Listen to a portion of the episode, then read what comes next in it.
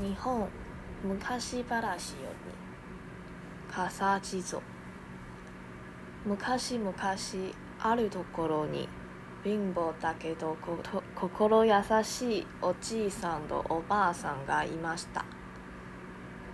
ある年の大晦日のことです。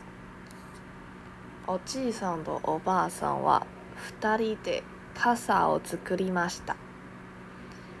それを町に持っていて売りお正月のお餅を買うつもりです。傘は5つもあるからもち餅くらい買えるじゃろう。お願いしますね。それから今夜は雪になりますますから。気をつけてくださいよ。おじいさんは5つの傘を持って出かけました。家を出て間もなく雪が降ってきました。雪はだんだん発生してなったのでおじいさんはせっせと道を急ぎました。村は連れ待ってくると。お地蔵様がむず並んで立っています。お地蔵様の頭にも肩にも雪が積もっています。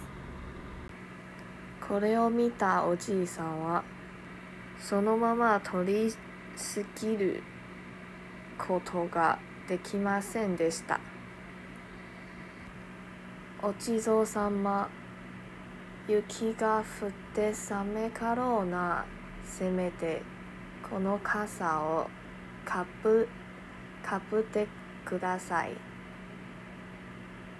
おじいさんはお地蔵様におじいさんはお地蔵様にうるずもりの傘をかぶせてやりました。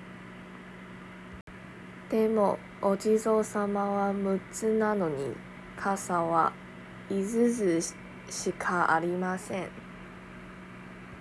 そしておじいさんは自分の傘を抜いて最後のお地蔵様にかぶせてやりました。家へ帰るとおばあさんはびっくりして言いました。まあまあずいぶん早かったですね。そこにおじいさんの傘はどうしました？お地蔵様のことを話してやりました。まあまあそれはいいことをししましたね。お餅なお餅なんでなくてもいいですよ。おばあさんはニコニコして言いました。その夜夜中だというのに不思議な歌が聞こえてきました。小さな家はどこだ？傘のお礼を届けに来たぞ。小さな家はどこだ？傘のお礼を届けに来たぞ。歌声はどんどん近づいてどんどんおじいさんの家の前まで来るとずしんと何かを置く音がしてそのまま消えてしまいました。おじいさんはそっと戸を開けてみるとおじいさんの開けた傘をかぶったお地蔵様の後ろ姿が見えました。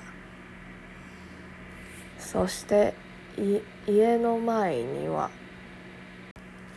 お正月用のお餅やごちそうが山のように置いてありました。